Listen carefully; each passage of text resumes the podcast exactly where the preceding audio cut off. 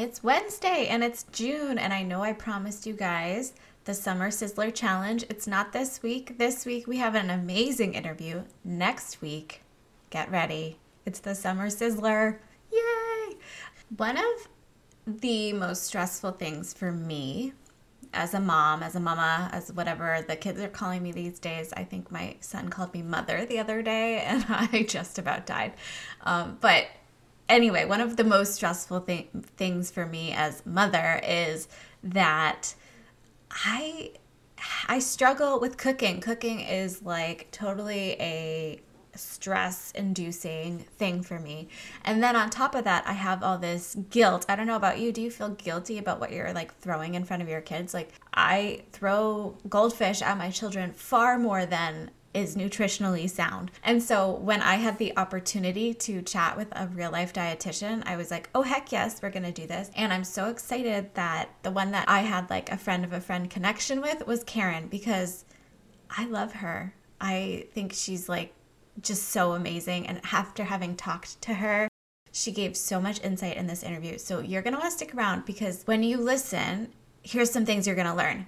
You're going to learn how to make mealtime less stressful. You're going to learn the difference between typical picky eating and picky eating that might need a little extra support.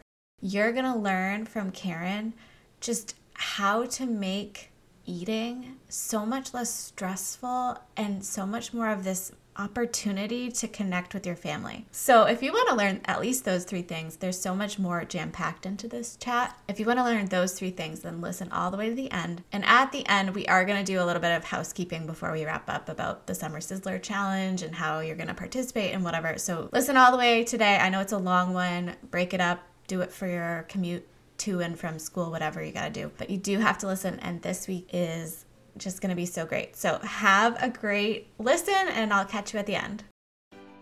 Welcome to the Mothering Together podcast. I'm your host, Kayla, and I am here to be your ADHD mom friend. Together, we're going to discover plausible and practical tips for stay at home moms with ADHD. It's not like the other podcasts out there where one woman found success doing XYZ strategy and she thinks anyone can do it. No, no, no. We're going to work through systems to find what works for women like you and me who struggle with time management and organization, who have tried all the other things and they didn't work because they weren't individualized and for us personally. As a mom of two and with ADHD myself, I understand how challenging it can be to balance homemaking, raising those little lovable monsters, and managing our own unique brains. But don't worry, you're not alone. Each week, I release a new episode on Wednesday where I discuss topics related to homemaking, parenting, and time management. I get to leverage my connections as a pediatric SLP to get interviews with experts in the fields of parenting and development. I share my own personal stories and the stories of moms from our community. And most importantly, I fill each of these episodes with practical tips that you can try today. The goal of each and every episode of this podcast is for you to have at least one at least one idea that will give you a whole heck of a lot more ease and a little bit less stress in your day to day life as a stay at home mom. Whether you are a stay at home mom with ADHD or you're just looking for ways to better manage your time in your home, I'm here to help. Go brew yourself the biggest cup of coffee that your Keurig can handle, and let's dive in. Hi, Karen. Welcome to the Mothering Together podcast. Thank you so much. It is really a pleasure to be here. I'm so excited to chat. Yeah. So tell us a little bit about you as a mom. We'll start there. Tell us about that. Sure. So I have two sons and a daughter. And I was a stay-at-home mom after my, it was right. I think it was before I was pregnant with my second one when I made the decision to stay home because I felt like I wanted to be available to do whatever needed to be done for my kids. And it made a lot of sense. And I did all of that, right? I, I'm a former special education teacher, so I sort of, my kids were my students and I would do all kinds of fun little educational field trips and stuff with them. And they didn't love that all the time, but it was still a lot of fun to do. We live in Portsmouth and it was a marvelous place to raise kids because it was a wonderful neighborhood and lots of kids to play with and there was the beach and hikes and all kinds of stuff like that. My kids are big kids now. They're 24, 21, and 17. My youngest is graduating from high school this year and Wow. that's going to pop me into a completely different chapter in my life. Empty nesting potentially. empty nesting, but she's ready to go and we're ready for her to go. and I think she's going to be awesome. It just means things are a lot quieter at my house Mm. and cleaner. I was talking to a neighbor the other day and she was saying, My daughter is going away and her room will be clean and it will stay clean. This will be Yes. a whole different thing. Yes. What's really fun is on our street, we live on a short street, and there are probably in the last two years maybe three or four other families with little ones who've moved in, babies and the boys next door are two and three. And I am just loving watching them play and that whole new generation of kids on our road. It just, it makes me super nostalgic for that, those times. I am that family in my neighborhood.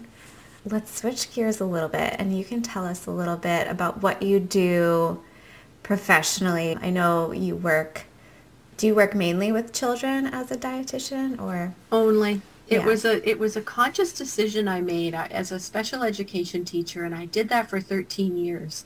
And I had all this information in my mind about how to work with families and how to work with sometimes families had sort of other complications going on for them. And and I had all this information about kids development and how I how I wanted to work with families and what skills I could bring.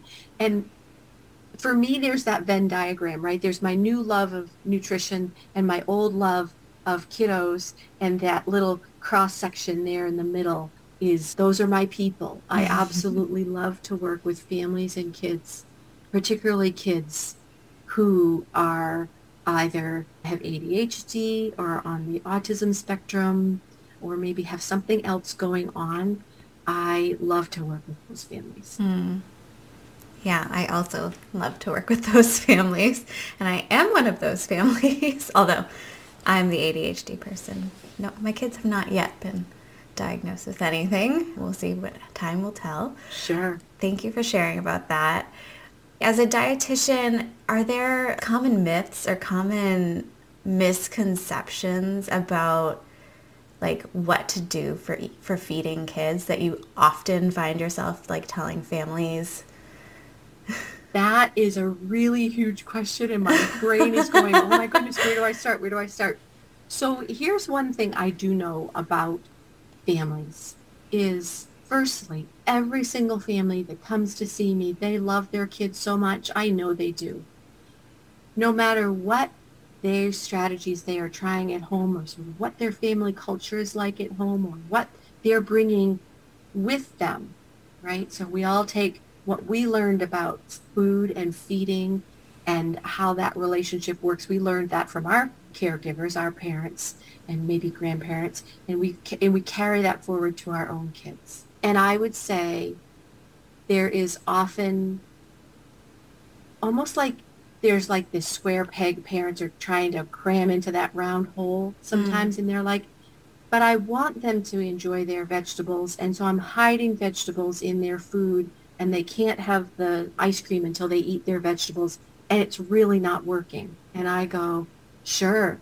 I grew up in a in a house where you had to eat what was on your plate. Mm-hmm. and that was the end of the story. My dad is a former dairy farmer and he's a product of the depression. And there was nothing more sinful in our house than wasting food. And you ate every bite that was on your plate and that was the end of that. And there i have distinct memories of sitting in the pitch black dining room all my brothers and sisters had gone off and i was sitting there in the dark crying into my plate of peas Mm-hmm. and so those peas would go into the refrigerator and they'd show up at breakfast the next day. We've learned we've learned differently now. And I think that there are a lot of parenting practices that are that have shifted and I think feeding is one of them. How to feed your kids. The myth that you have to make your kid eat their veggies, right? You have to force them to eat their veggies because veggies are bad or they taste bad or they're good for you. We've we've learned how to feed our kids differently. And I try to get parents to forgive themselves because sometimes parents turn on themselves and they feel so guilty and they feel so responsible and they think, oh, I've done this. I've done this thing to my kid. And I go, hey, we're going to give you a little bit of grace. You're doing the best you can. I know you are. Here's some information that we can use to maybe do things a little bit differently that feel better for you and feel better for your kid. Hmm. So it sounds like, and I'm reading between the lines of what you said, it sounds like your process often involves taking some of that pressure that lots of us grew up with. I mean, I have a similar story of sitting at that table and everyone else is gone and I'm staring at carrots. I still can't do cooked carrots because mm-hmm. of that memory. They're just sickly sweet to me. And so it sounds like like the shift feels like it's been away from being more directive in feeding and kind of providing the food and then letting your child choose. Is that the recommended way to go? Yeah. So sometimes I give parents permission to let go. I say you can completely step back. And some parents say, oh, wow, this feels amazing. This feels great. I have had parents use a strategy that I often suggest to families, which is serving family style. You take all the food you're going to have for dinner and you put it in the middle of the table and everyone serves themselves what they'd like and mainly what they don't want. And I've had parents use that one strategy and come back to me and say, I cannot believe how different dinner is. Mm. I'm not telling them they have to put broccoli on their plate. I'm not telling them they have to eat their salad before they get dessert. We're just having an enjoyable family dinner. And to me, that one thing of giving the parents permission to let go of that power struggle is That's, is powerful. I mean, I think you just changed my dinners taking the pressure off makes sense, right? Like making it more intuitive for your kid to listen to their body and how much they want and what they like. That sounds good to me. Yeah, and so I'm going to take this one step further and say that this concept that we're talking about where you're sort of letting go of the control about what a kid eats. This is not uh, something I've made up but instead is the division of responsibility in feeding by Ellyn Satter, who's a registered dietitian and also a licensed family therapist. And she outlined this 30 something years ago in her book, Child of Mine Feeding with Love and Good Sense. And the division of responsibility is super straightforward, but it can be really hard to practice. Mm-hmm. So the, there are two columns Parents have a column of jobs. Kids have a column of jobs. The parent's job is to decide the what, where, and when. Kiddo gets to, kiddo shows up for dinner. That's mm-hmm. an expectation. And that they decide whether to eat it or not and how much from what you've put out on the table. So parents often say to me, sure, sure, sure, yep, yep, yep. And then all of a sudden, like the light bulb goes on and they go, but wait, right? It it that flies in the face of what you and I were just talking about, right? You had to eat the carrots. I had to eat the peas. Mm-hmm. They had to be all gone. Whether my tummy was full or not didn't really matter. I had to eat the amount that was put on my plate.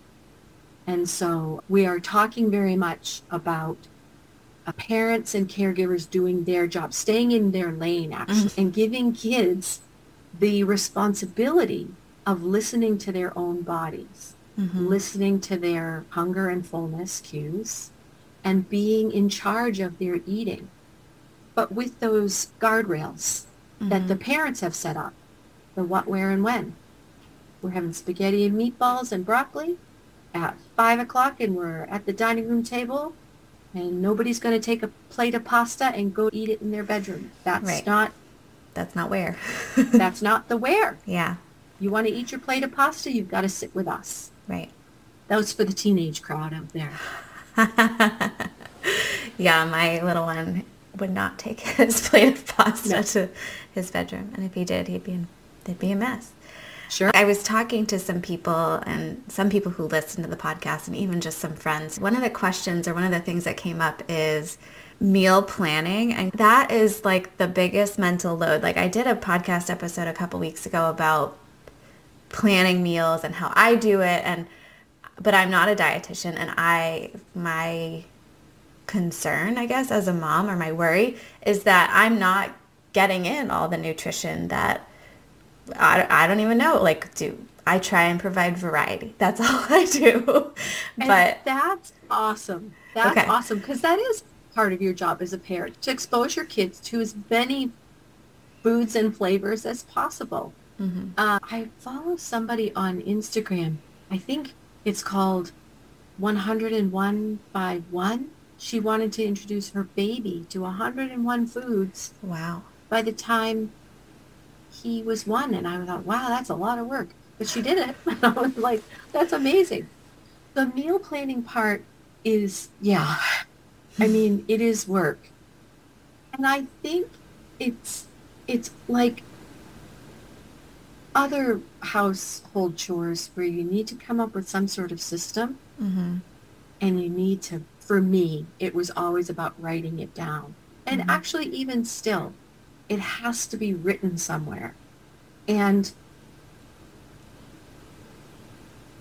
this is not jazzy by any stretch of the imagination.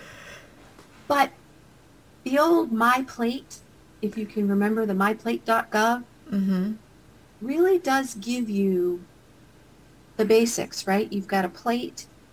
You want half of it to be covered with fruits and veggies, a quarter of it to be covered with proteins, and a quarter of it to have some sort of starch grain. That's the sort of not exciting part about putting together a balanced meal. And if you can think about that when you're doing your meal planning, you can maybe maybe it comes down to planning three exact meals and then knowing in the back of your mind or in the back of your pantry you have something you can pull to get you can pull off mm-hmm. in a pinch Sometimes you do, like you get home and you're like, I don't want to make anything that I planned. And then you have to figure out those. for for some kids who have a real need to know and anxiety it's super helpful for them to have a menu at you know face height for them somewhere on the refrigerator.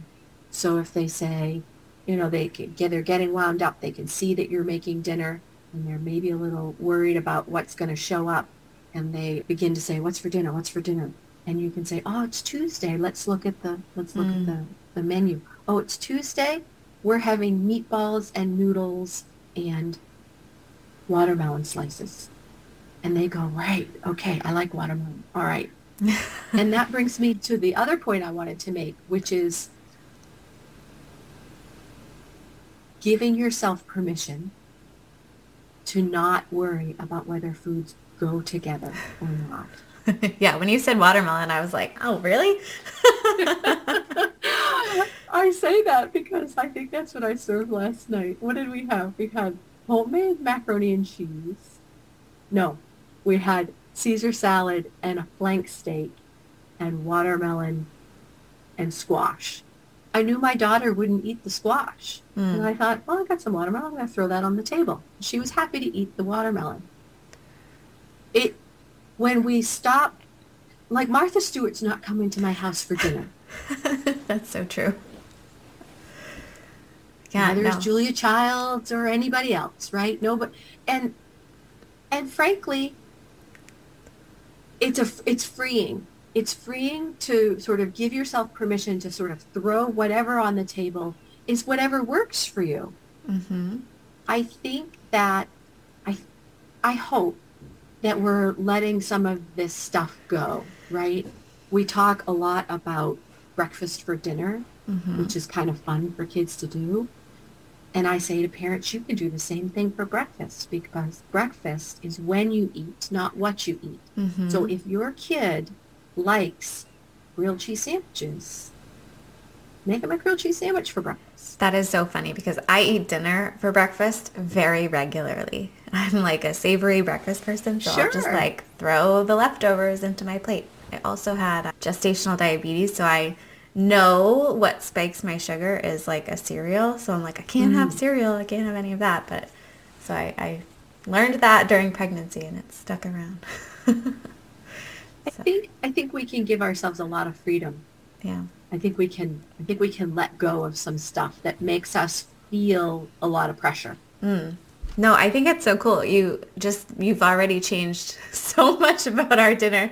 and I knew about the the division of labor, not labor, the division of responsibility. Sure, sure. Uh, but I will say in reality, in the reality of my life, we try to we provide the food and our son can choose whether to eat what is in front of him. And just like you did with your daughter and the watermelon, I try to have like a win on the table. Mm-hmm. But something like Easter comes up and he's like constantly asking for that Easter candy. But can I have the candy, mom? I'm like, well, it's not on the menu for this one, but it's on. I- I'll put it on the menu for snack time. Great. And sometimes it, he won't. He'll, he just won't eat, and he'll be like, okay, then I'll wait for snack. And I'm like, oh, Mm. that's not great. so, any tips? Ooh. Hmm. So I'm assuming this is breakfast or lunch that he's Mm-hmm. he's like, I'll wait. Yeah, I might ask him a question. How old is he? he's almost four. Ooh, okay. so you can very gently and kindly say, "Is your tummy okay with that?" Because, oh, how do I want to say this instead? Say, I, I would draw attention to his stomach. Is your is your tummy hungry? Maybe you know, you want to sit. Mm, Again, maybe that's not exactly it either. What are you trying to avoid doing? I'm trying to curious. say- I'm trying to get him to. I'm trying to to to get you to be able to remind him in a gentle way that the the snack isn't for another three hours or something, Mhm. right? And he could be hungry, but I'm trying to come up with the language. I'm so glad your your speech pathologist, true. Yes, yes. Excellent. Help me with the language here, right? I'm trying to come up with the language that would say something like, "Hey, buddy, let's pay attention to your tummy. If you're hungry, here's what's here's what's available for you to eat now." Right.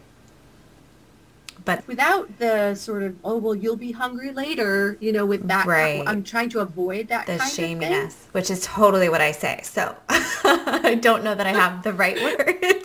Well, it's- maybe I- we can work on that together. Yes, I think it, um, it's hard too because the passage of time is like It's hard for him to understand at this point. So it's kind of just like I get honestly I get more food out at this point. I'm like he's he I'll get something else out that's enticing and hope that he eats that.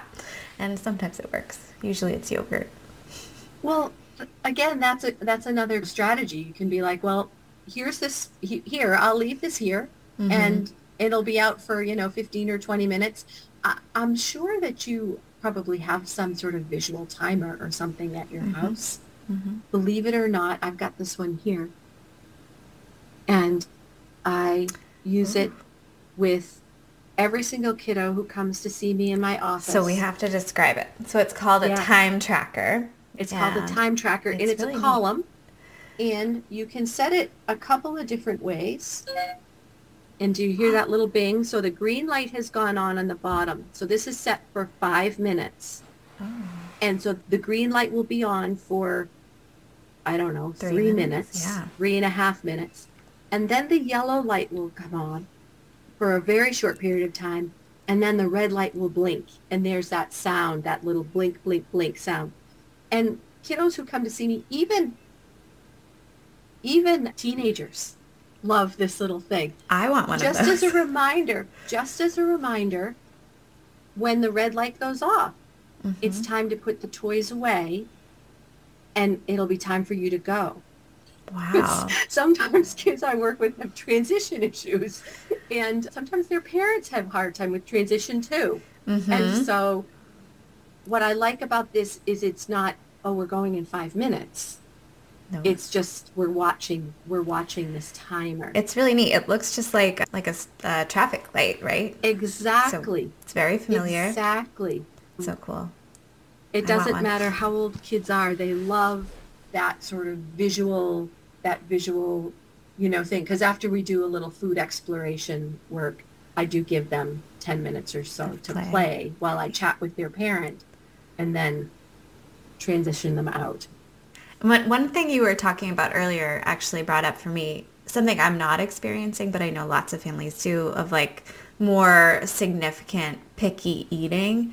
And you were talking about that anxiety that a kid might feel um, and asking and asking and asking, like, what's for dinner?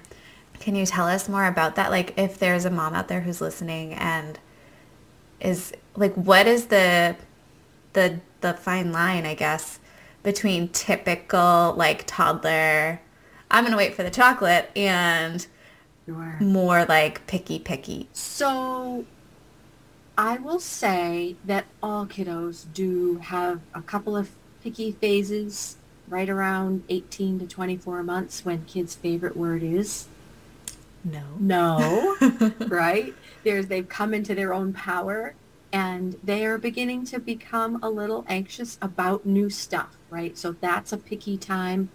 And then again between 5 and 6, I don't know exactly what's going on then, but that's another time that it can be a little challenging for kids. I would say if you're having nonstop battles around dinner time in particular seems to be the time that is hardest for families because kids are tired, parents are tired, you want everybody to get fed and bathed and off to bed so you can have a moment to breathe.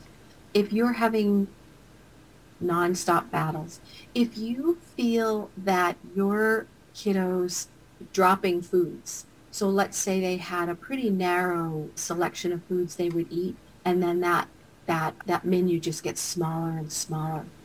If your kiddo is having growth, if you have growth concerns, Mhm. uh, if you are finding that it's impacting your ability to go to grandma's house for Thanksgiving or going out to a restaurant or even just to go play at a friend's house, you definitely want somebody to do an eval and so you can drill down on the why because it can be a variety of things and sometimes it's more than one thing. Mhm. I trust parents' guts. I haven't had a parent come to me and say, my kiddo's a picky eater, and then me do an evaluation and say, No, they're not. it's all good, bye. That, that hasn't happened. That's too So funny. I trust parents when they tell me that. Mm-hmm. No, I like that. That makes a lot of sense to me. I'm trying to think of another good question to ask you because it's all been so great. I know that I was going to ask you, I had a plan to ask you about like the nutritional balance, Mm. but you've already mentioned the my plate. Yeah. And so is that generally a good It's a good starting point for some Okay. families who maybe don't have haven't had a life experience of their families cooking or providing foods for them. If they want to begin to provide food in a different way for their kids, my plate is a good place to start. There are lots of visuals, uh, and it's it is a super basic, a, a good stepping off point. You had said something about diet culture and and and and I I wanted to make the point when you said that that kids aren't mini adults. So sometimes again out of the goodness of their hearts parents are putting kids on diets to change their kiddo's body shape keto atkins gluten-free dairy-free without really sort of a medical reason to do that and so i would say getting back to basics. For your kiddo, your job really is to provide that balanced plate Mm-hmm. and to not get drawn into maybe some stuff that you're seeing out there. Well, so that begs some questions because there's like I don't have the words right now. The things that people often try to like omit from their foods or to pick different foods. So I know like buying organic Mhm. is that super important. Avoiding red dye is that super important? I don't know. I know that I had a mom friend ask me to ask you about red dye, and I was like, okay, I don't know. I'm going to answer that, but then I'm going to go back Mhm. to your other question. Okay. So there are a very small number of kids who have attention deficit disorder who do have a sensitivity to certain food dyes. Red dye for number 40 seems to be the one that gets named time and time Mhm. again. That number is very, very small. And if you are going to drill down and try to figure out if that's your kiddo, that's a that's a big undertaking. Mm. And so I would encourage you to find someone to help you do that. All right, now remind me what the first question was. Organic food, I think. oh, sorry, organic. organic food to me is a preference. Grocery prices are wow these days. And you can feel free to skip the organic produce and other foods. hmm if you would like a middle ground, I'm all about the middle ground. I'm the special ed Mhm. teacher, right? I'm all about finding that gray area. Yep. Organic dairy products and meat products, that would sort of be a place if that was important to you. That's where I would put the emphasis. Organic really just is a descriptor of the agriculture. It's about the farming. And I think that it has grown to be perceived that those foods are have a greater nutritional value and that's not borne out and it's also some people say that there is there are less pesticides or no pesticides used and that again is not exactly accurate Mm. Uh, Interesting. organic farming does use pesticides just a different list Oh.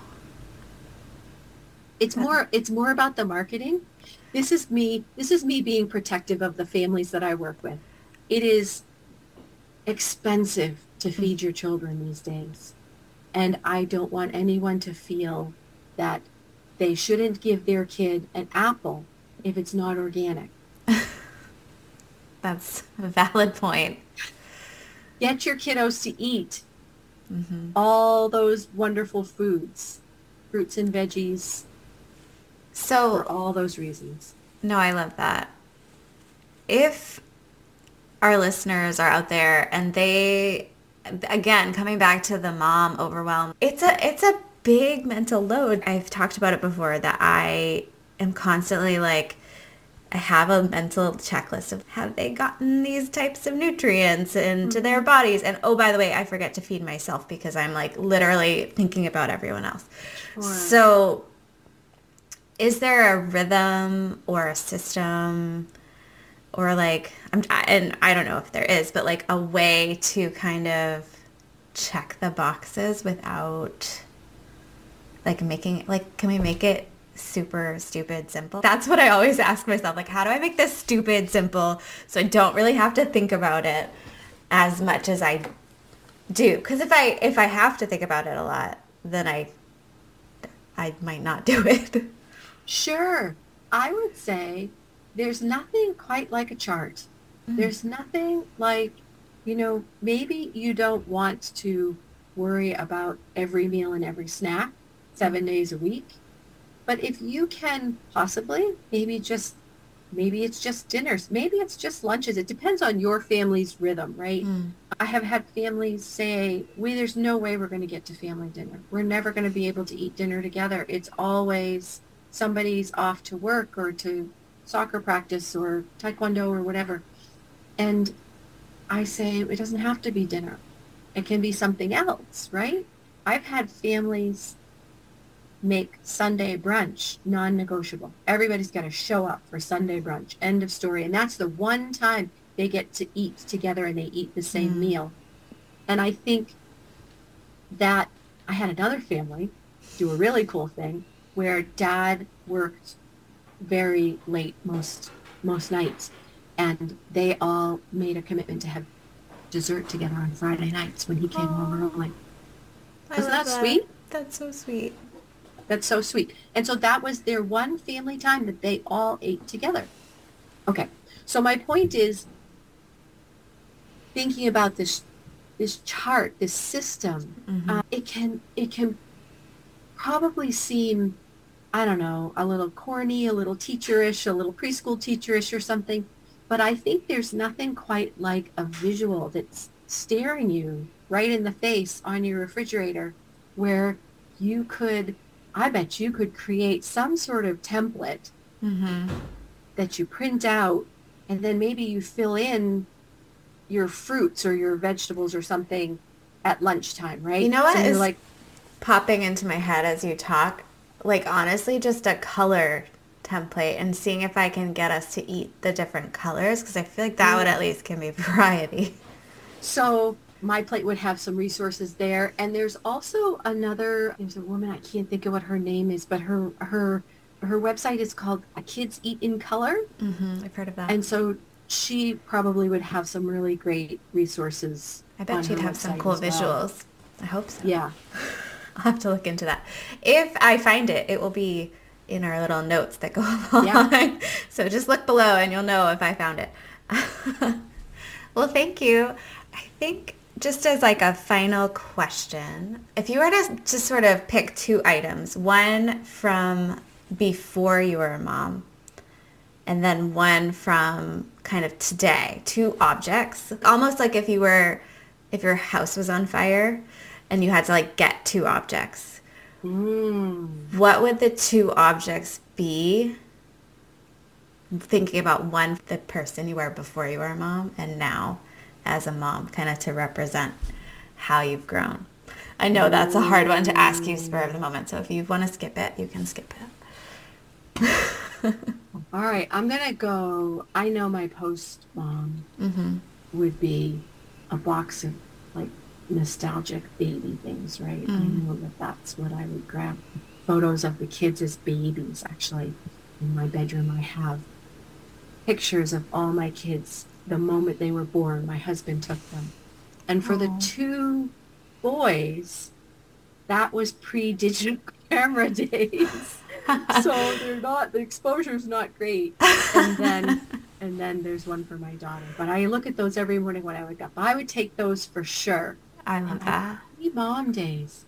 I don't know. I want to say something superficial, like a pair of completely impractical, some impractical shoes of some sort. Something with like real, a lot of straps and some real sexy mm. shoes that I haven't put on for a long, yeah. long time. But maybe that would be I love that. I just came, okay, so I'm 32 and I just asked my husband, I think it was New Year's Eve. I was like, I wore shoes that were impractical and I hated it. And I turned to my husband. I was like, do you even like the way these look? And he was like, I mean, I like the way they look, but I don't like it more or less than like normal. And I was like, okay, well then I am never wearing impractical shoes ever again. Because I don't like it either. Back in the day, I used to wear high heels every day. Yeah. And I'm five foot eight, but I somehow felt like a pair of high heels was the way to go. Of course, it was the big 80s. But I love that. Did you have the big hair too? Yeah, That's awesome. I did, yeah. All right. Well, thank you, Karen, so much for joining us. It was my pleasure. I cannot believe, like, feel free to ask me questions anytime. Clearly, I love what I do. I love yeah. my work. And I love to chat all about kids and food. So mm. the pleasure was all mine. Thank you so much. And can you just tell us before they really go, where can they find you? Is there a good place to follow you? Good information? Yes, I am on Instagram and Facebook under Coastal Family Nutrition. Okay. if you are so inclined, from my website, coastalfamilynutrition.com, you can subscribe to, I have a monthly newsletter, which is super short, but then I also have a weekly blog called Snack Size Thoughts on Feeding Your Kid. And it's literally one paragraph about something about feeding your kids and a snack idea. So that's that's it. My blog needed to be fast for busy parents. So if you're if you want more, there I am. Well, I'm going to go ahead and go follow that as soon as we hang up. And thank you so much. Oh, you're welcome. It was my pleasure. Oh my gosh. Like, seriously, guys, Karen is just, ooh, I love her. I want to have her in my head. I want her to be my best friend. I want to have a coffee date with her every Friday because, seriously, she has such great insight into feeding your kids, feeding your people. And I love that. I, I would love to just surround myself with women like Karen who are just so caring and giving and loving. And the way she talks just comforts my soul. I don't know about you. Okay, wrapping up Karen, I would love to have her on again. If you have any questions that you want me to ask her, please send them to me and I will beg her to come back on. Now, let's talk really quickly before we go about the Summer Sizzler Challenge. If you want to participate, you need to go over to our Facebook group and you need to sign up because there's going to be some homework that you won't be able to do unless you're in the Facebook group.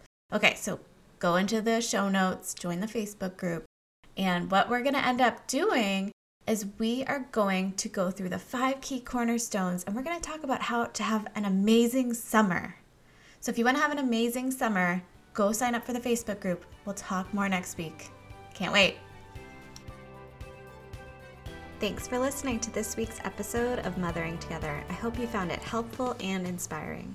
If you want to keep the conversation going and connect with other amazing moms with ADHD, then I'd love for you to join our private Facebook group. It's a great way to get more tips, support, and community. You can find the link in the show notes. And if you have any burning questions or ideas for future episodes, I'm always here to help. So just shoot me an email at motheringtogetherpodcast at gmail.com and I'll get back to you as soon as I can. Remember, you're not alone in this journey. We're all in it together, and together we can create a more joyful and fulfilling life. Thanks for tuning in, and I'll catch you in the next episode.